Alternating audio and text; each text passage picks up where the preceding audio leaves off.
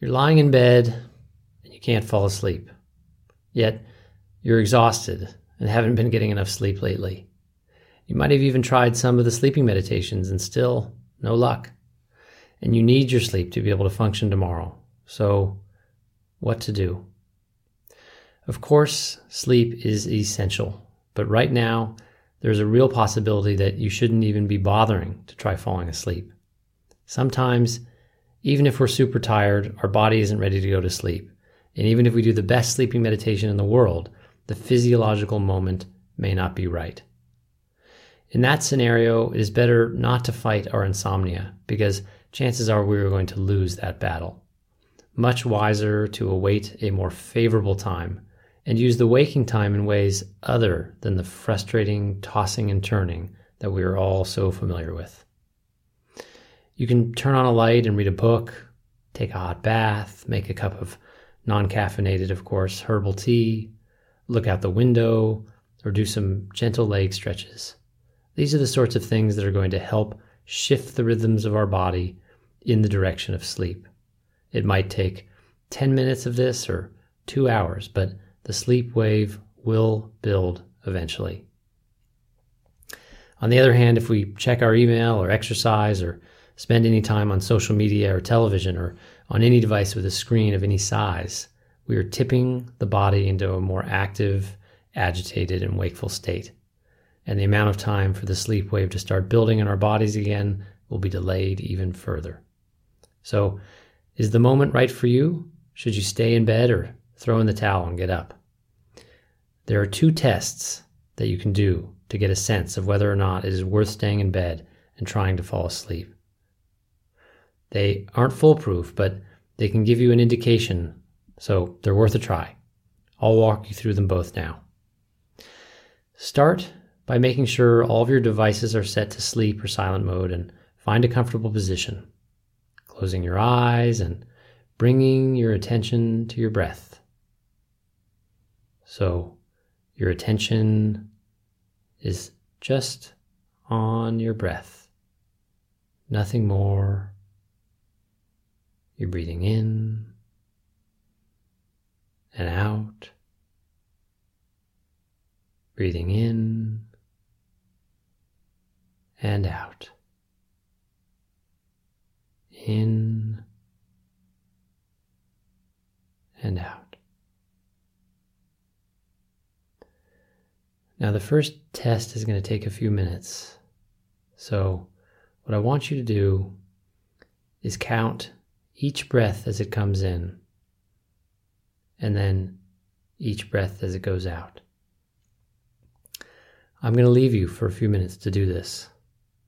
So you won't hear my voice for a few minutes, but along the way, if you lose count, don't worry about it. Just go back to the beginning, starting with the in breath, counting one, and the out breath, counting two, and so on. Now, as you do the counting, Try not to let your mind wander. Try to just stay focused on the numbers, on the breath. And if you finish counting up to 50 before you hear my voice again, just start over at the beginning again. So you're counting in one and out two, and in three and out four. Keep going all the way up until you get to 50.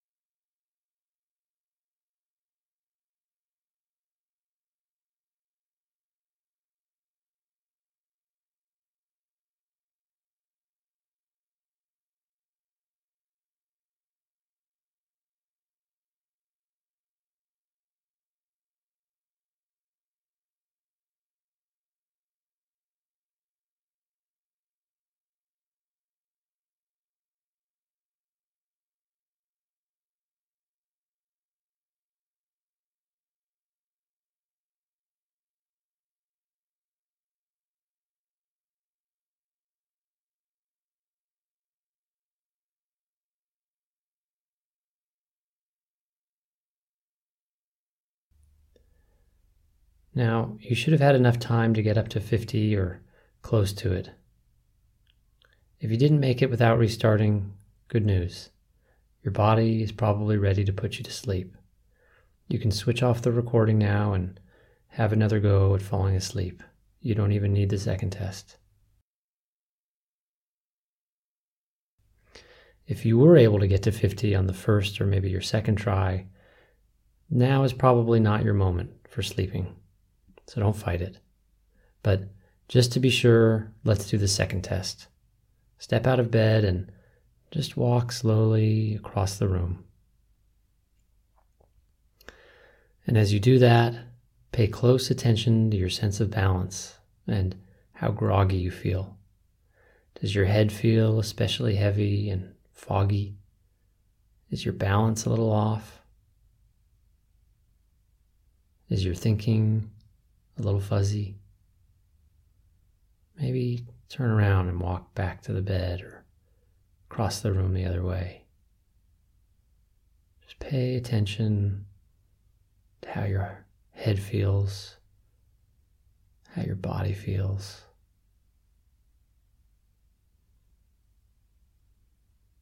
If it's feeling sluggish, heavy, a bit fuzzy,